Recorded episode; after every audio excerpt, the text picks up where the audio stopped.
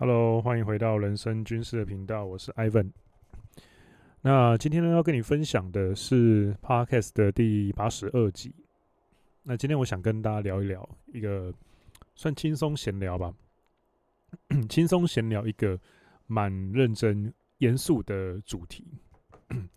那毕竟标题其实就打了，大家看到标题大家就知道我可能想要谈什么。那今天想要跟大家聊一下，小聊一下一个东西，叫做红药丸理论的限制。那为什么会突然想要聊这个东西呢？主要是因为我在某一些地方会看到一些很有趣的发言哦。我先声明，我不是要攻击这些人的意思，我只是觉得这个发言会很直观的让我们看见红药丸这个理论的缺陷。那红药丸理论的缺陷是什么呢？呃，基本上我觉得啦。假设你并不是一个非常有自主思考能力的人，那你是一个非常韭菜属性的人，或者说更讲的更白一点，你是一个一般人，你是一个容易被洗脑的人，你是一个很容易被销售、被推销的人的话，那其实基本上你碰到黄药丸理论一开始就中毒，或者是说被限制，或者是被当韭菜割的几率是很高的。那 好了，先丢个。免自杀声明哦？我丢这个东西，并不是要抨击任何一个市面上在聊红药丸的自媒体，对，这个跟其他自媒体都没有关系，这纯粹就是一个我的空想，那、嗯、我的想象，我并没有影射任何人，请不要对号入座。那这个东西呢，其实是，呃，我们先顺着一个，先假想出一个人，一个稻草人来看看好了，我模拟出一个稻草人，然后他是一个。呃，刚分手，然后陷入绝望的年轻男生，那通常是二十岁到三十岁之间。那他并没有一个 特殊，他没有，他并没有受过一些文组啊，或者是说一些哲学系的特殊的思想教育，或是逻辑教育，他就是一个普通的理工科男。然后呢，他在经历了这些挫折之后啊，他就糊里糊涂的看到了红药丸这个东西，然后就开始吸收。有可能是看了 Rollo Tomassi 的 Rational Mail 之类的，那于是乎呢，他就开始哎、接触这方面的资讯。那看了这些东西之后呢，他会有什么样的想法呢？第一个通常就会是哦，我要变成阿尔法男，我要变成 Alpha。但其实这个时候理论的限制就来了。第一就是 Alpha、Beta、Sigma、伽马之类这些东西，其实都是一个。在生物学理论上面，帮性别，尤其是男性或者说雄性分类的一个符号跟代码。那它是一个很不同、充满着不同角色的一个族群的金字塔。那不一，并不一定说每一个雄性他都一定要追求所谓的 alpha strategy，或者是说所谓的 alpha male，因为其实 alpha 策略会有非常多的缺陷。这个有机会我们再聊。因为这今天只是一个非常的。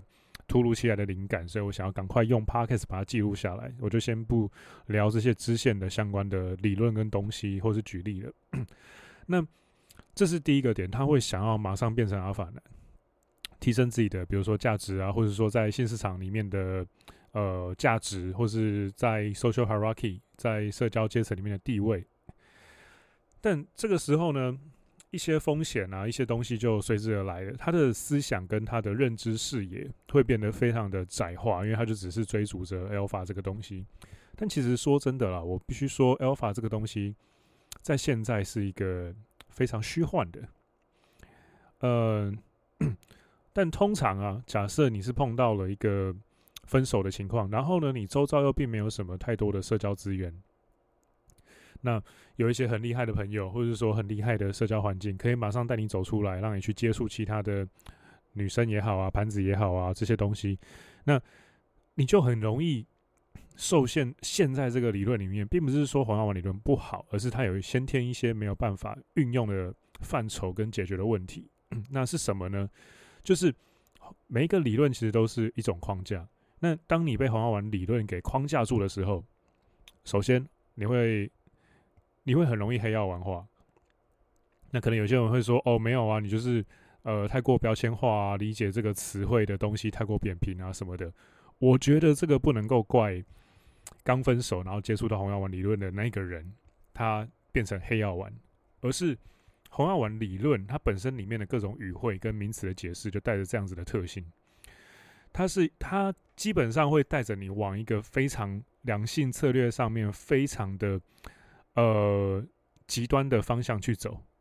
要么就是你在看到了这些所谓的良性互动的真实之后，你会往极端的避险策略回避掉风险。那比如说你看到哦什么有 Alpha Widow 这种东西，啊什么既然有被 Alpha 烙印过的女人，那她一辈子都不可能再变成别人的形状了。又或者是说干 Red Flag 好多哦，怎么经过的女生都有 Red Flag 啊？这个刺青，然后呃那个爽约，那这一个怎么样怎么样怎么样，就变成说干妈的。草木皆兵，怎么台湾女生全部都充满 reflag？但殊不知，你冷静下来一看，你把红花丸的眼镜摘掉，呃，我自己就有刺青，一堆女生也有刺青，那有刺青的就都是坏人吗？现在连警察有一些都有刺青，现在刺青普及率这么高，光是这个 reflag，我觉得就蛮可笑的了。啊、呃，其实也充满着一些 Rolo 的本身的一些父权的偏见吧。那当然，你的刺青的覆盖面积啊、覆盖率啊什么，你是可以去算的。但基本上，呃，我是觉得这个蛮有趣的。那当然也有一些实用的 reflag 之类的东西。但是呢，基本上你顺着这一套价值观去走、去看、去听的时候，你就发现说，你可能会比如说跟女人做爱做到一半，你可能红药丸中毒，然后会直接问她说：“哎、亲爱的，你你高潮了吗？你去了吗？”你你你你现在对我有没有真诚欲望啊？那这个东西，你你试想，这样子的人，那又或者是说你在跟其他男生 互动的时候，会不会就是故意走一个？哎、我就是要看起来很很强壮，我就是要看起来很硬，或者是说你跟他人打招呼的时候，第一句话就是说，哎、，Do you do you have Bugatti？The what what color of your Bugatti 之类的，就是你的布加迪到底是什么颜色的，或者是说人家你就要开始用布加迪，然后聊了一段时间这样，或者说你骑二轮，你就要问他说，哎、那你骑什么颜色的杜卡迪之类的？人家一问你的杜卡迪，你就要问人家是什么颜色的杜卡迪，然后去酸说不会吧，你连买杜卡迪的钱都没有。那这个时候，那就会故意变成一个很假阿法的方式在跟他人互动。那要不然呢？就是你会 在送礼物啊或干嘛，你突然想要体贴一下你的女伴或是女朋友的时候，你突然就会就会想要问他，或者是说你想要上网问你的好兄弟们或是你的战友们说：“哎、我这样太不会会不会太贝塔？” 哎、这些东西其实都是我自己本人或者是我周遭人实际发生过的一些故事啊，我匿名处理一下这样子。但是你试想一下哦，刚刚那些情境啊，假设你并没有碰红药丸的话，诶，那是不是其实呃就是正正常常的？比如说哦，要刺青可以啊，我有一些纪念自己事情的、自己人生意义的事情，所以我刺个青啊，那 OK 啊，很正常啊。那又或者是说，诶，你你做爱的时候，你就好好的享受当下性爱的快感什么的。你你不会去问，一直在意说怎么办？这个女生到底对我有没有真诚欲望吗？或者是说，你一直看她表情，说你有没有被阿法烙印过？那又或者是说，你在跟其他男生互动的时候，你你就可以，比如说像像我们三个好了，那刚办完十二月十七号的三人讲座嘛，那我们办讲座的时候，大家应该可以发现啊，其实基本上除了 AW 他要顾一下那个摄影器材，他怕可能器材没电啊，或是有些意外状况以外。你，基本上我们三个都是处在一个很屈辱的状态啊。像我，我有一张照片我没有放出来，但我在开场之前我还坐在椅子上面等大家来，然后我还在那边玩我的手机游戏，刷我的每日任务啊。那你你要说，OK，我们这三个办讲座的男生，呃，真的这三个男人根本不够阿法吗？就是妈的，就是三个小贝塔吗？嗯，是这样吗？对啊，是这样子吗？这这就是我。一直很在最近开始慢慢看到了，就是所谓的红药丸的理论的限制所带出来的一些乱象了。而且你在看到这么多，比如说红旗子、红旗妹啊，然后充满了很多类似那种，比如说像地狱婊子的特质啊，又或者是说，嗯、女生就是怎么样啊，她就是会追求国外的 SMP，然后追求在。更高价值的 SMP 里面更高 SMV 的女生啊，呃的男生啊之类的，那又或者是说，他就是一定会有所谓的呃 hypergamy 啊，他会有就是 alpha buck 呃 alpha fuck，然后 beta buck 这一种特质啊之类的，你就会看到一大堆两性互动里面的黑暗面。那你要说洪耀文没有去揭露揭露这些东西出来吗？你要说红药丸理论没有去 reveal 这一些黑暗面出来吗？但基本上在我看来啊，红药丸理论它基本上。reveal 出来的，揭揭示出来，揭露出来，就是这些良性互动黑暗面了，负面的东西啊。然后跟你踏入关系之后会有的风险，踏入关系之后会踏入婚姻之后会有的风险。但是你有没有想过，红药丸理论没有给你看什么？你踏入男女关系、踏入婚姻之后会有的好处。那这些东西什么人会看到？你变厉害之后，你变强之后，你会看到。那问题是，通常我必须说啦，做自媒体两年多了，碰到红药丸理论的，必须要说套一句那种对岸的形容话语，就是基本上你要是在一个很低端人口的位置，你才会有机会碰到红药丸理论，而且上瘾。你假设够高端，那你有一些不同的呃强项，基本上啦，或者是说你在社会上已经有一个立足之地了，你已经是某种意义上的社会精英了。那你在看到红药丸理论的时候，你就会觉得说啊，这什么东西？哦哦，这我以前就用某种方式在做了，或者是说你可能会嗤之以鼻，觉得说 这个东西这个就还好啊，这不就是自然的东西吗？你反而并不会因为这个样子，然后接触到红药丸理论，或者是说红药丸上瘾、红药丸中毒。举个例子来看好了，来说好了，就是这是真实发生过的。我在一些 呃某些情况下了，就看到有些。其他的战友群，然后在那边讨论说什么？哎，瓜吉他他怎么样怎么样？然后呃，他对他老婆百依百顺，什么什么什么的。瓜吉好贝塔哦，真是现代男人的毒瘤，什么什么什么的。但是啊，因为我自己恰巧我在呃二零一六一七年左右开始，我就有在 follow 瓜吉这个人的自媒体频道了。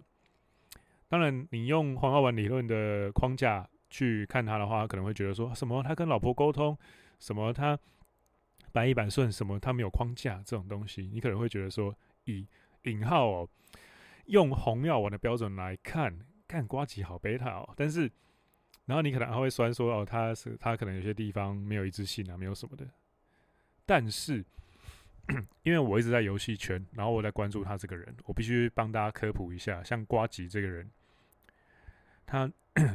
在神魔之塔这个公司当过台湾的头诶，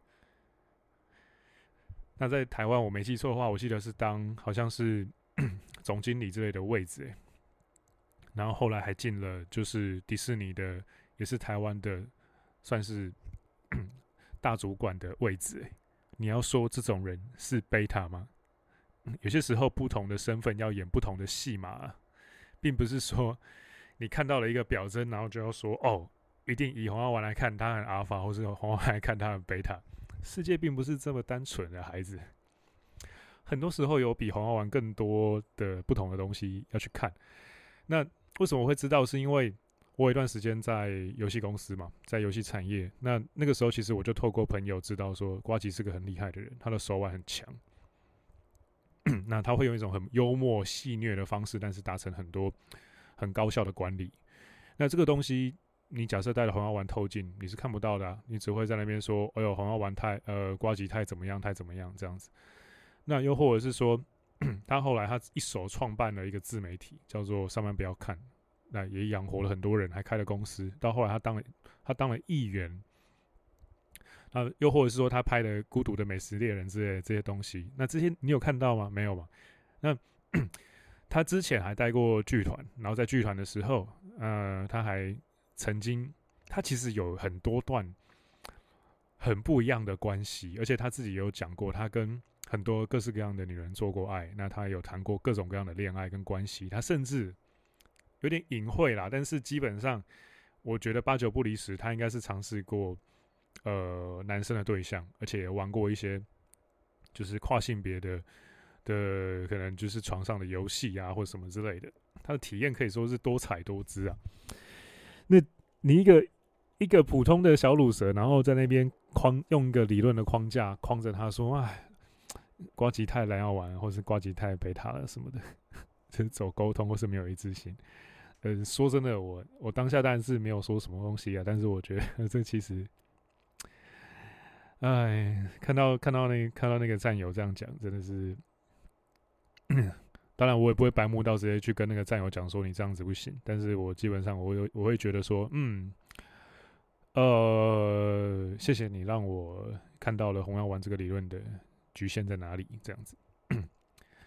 那这个东西我是觉得很可惜的了，而且。有有些时候，你去听那个瓜吉的长直播，你会知道说，他其实经历很多各种各样不一样的转职的战略，跟他人生的规划，然后他跟一些不一样的，跟其他人很异于比起来很异于常人的特质。比如说，他也会跟我一样，就是会去一些挑一天，然后到到北海岸带着电脑，然后工作，或者说发呆，然后完全不想任何事情。又或者是说，他拍的那个孤独的美食废人，那个。真的是，真的是要脑洞大开，然后要非常的跟一般人有不一样的思考，才能够拍得出来的东西啊！而且你要说他这样子人不 OK 吗？干，他超屌的，好不好？你要不要看看他的粉丝有多少？他用一样的 know how 跟方法论帮公司打造了多少个网红？然后他建立出了多么各式各样不一样的政治生涯上面的成绩？这些东西你有看到吗？我觉得，假如你戴着红药丸理论的透眼镜太久的话，你这些东西会慢慢慢慢的的忽略了。另外再讲一下，那这种方法，你可这种时候你可能会问说，那我要怎么样解决红药丸理论的限制？我觉得很简单啊，就像我好朋友麻瓜讲的一样啊，就是你不要就是只看红药丸就好了，你就很多理论都去碰一碰啊，尝试一下。两性理论又不是只有红药丸，那当然。交朋友什么的时候，你还有赛局理论啊，你还有很多各种各样不同的东西啊。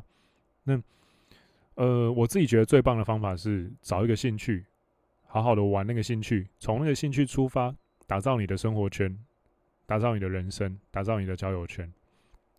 嗯，像我最近 我自己就是，呃，我喜欢重机嘛，那我从白牌慢慢慢慢的，呃，先熟悉一年多，然后。接下来我九月的时候去考中级驾照，然后考过了，然后接下来整个十月跟十一月，我就是各种 不同的黄牌红牌，然后开始在在租在骑，然后在尝试。那在这个过程中，骑白牌的那一年多，我也累积了一些车友，甚至是国外的车友，在 IG 上也会认识。那因为我平常很喜欢修图拍照片啊，那我就把这些技巧应用在呃修改一些车子的照片上面。那也因为这样，有些时候会帮一些车友拍照，他们也很开心。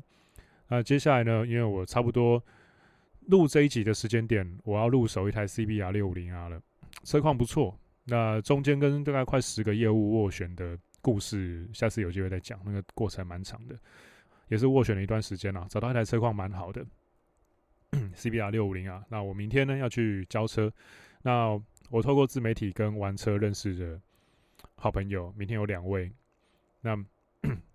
这两位朋友明天就要陪我去交车了。那他们两个，呃，有一个是根本就不知道，也不 care 红药丸这个东西的。那有一个是知道红药丸，但是基本上他也没有很，就是很 give a fuck。他的态度就是哦，红药丸了，嗯，好了，我知道一点，嗯，够用了，好了，就还好了，这样。那这两个人，说真的，以世俗的角度来看，他妈的，我觉得这两个人超阿法的，而且这两个其实都是。我觉得某种意义上是富二代。你们假如在听这一集的话，不要打我。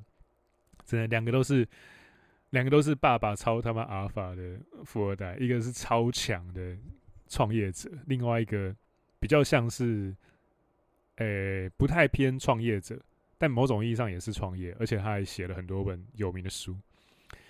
那怎么认识这些朋友的？呃，玩车。那。玩车这个东西需要红药丸理论吗？说真的，也不太需要。那你要说，你假如用红药丸透进去看的话，你可能会觉得说，哦，重机哎，干重机好贵哦，干这这样子，我的一买车之后，我的经济能力会崩解，我不能够来充我的硬价值啊！我不玩车，啊，要不然就是一玩车，然后你去北宜看到了很多，呃，那个上面的那个咖啡店的。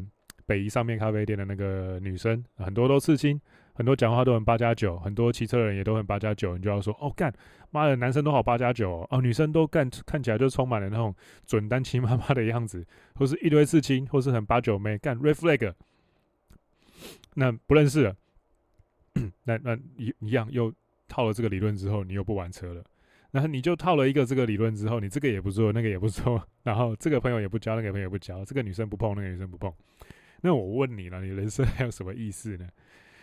对不对？那这些东西，你要说红药丸理论，你可能有时候这些呃红药丸信仰者啊什么的，因为我可能之前也是一份子，就会觉得说没有啊，红药丸理论没有这些限制啊，一定是你不会用啦，一定是一定是你没有怎么样怎么样怎么样啦。我是觉得这样讲也蛮好笑的啦。呃，在台湾 Rollo Tomasi 的 Rational Mail 这本书原文的看完的有几个，我跟你讲，我有看完，我是一个字一个字看完的那一种。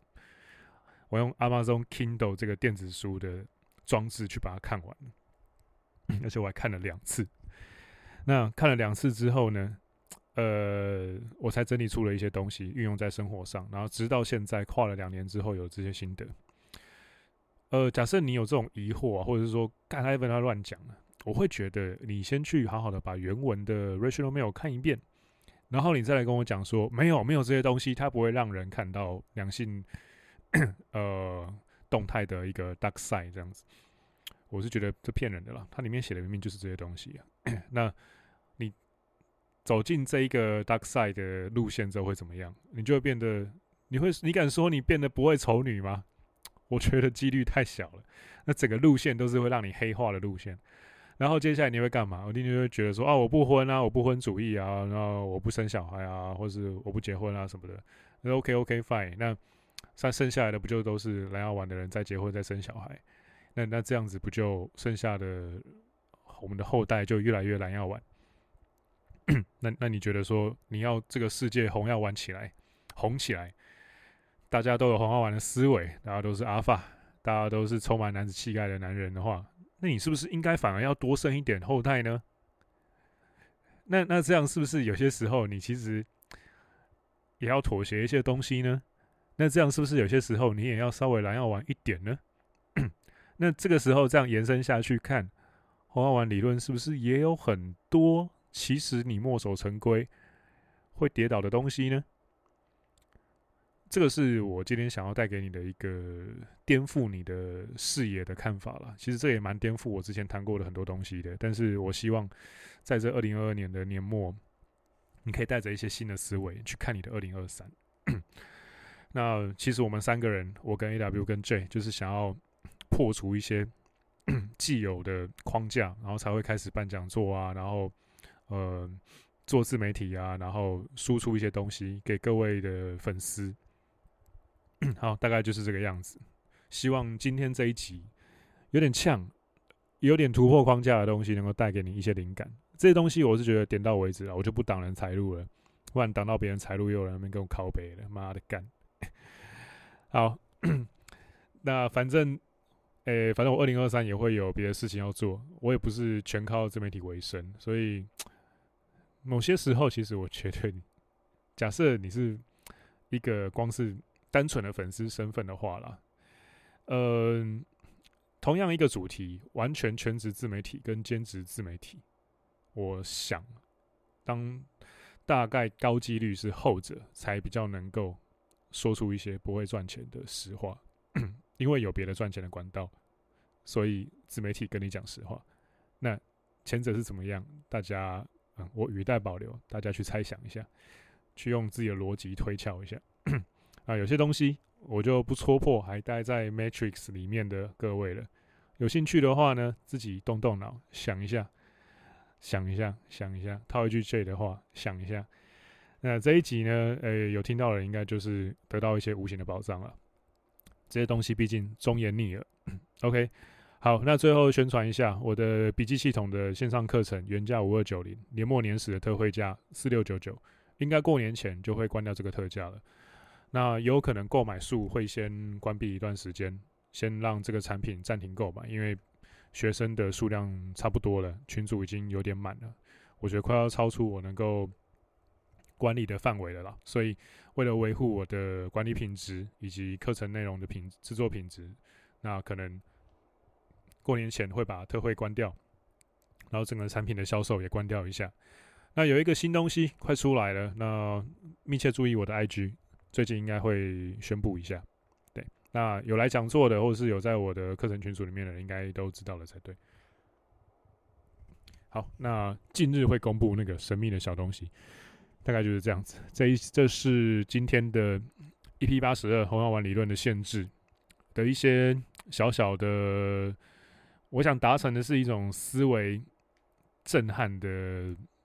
契机啦，那希望这一集有帮到你，也帮助你反思一些东西，不要被任何一个理论给绑住，就算是我讲的话，呃，你也要记得怀疑。OK，好，那就先聊到这边喽，我们下一集见，我是 Ivan，拜拜。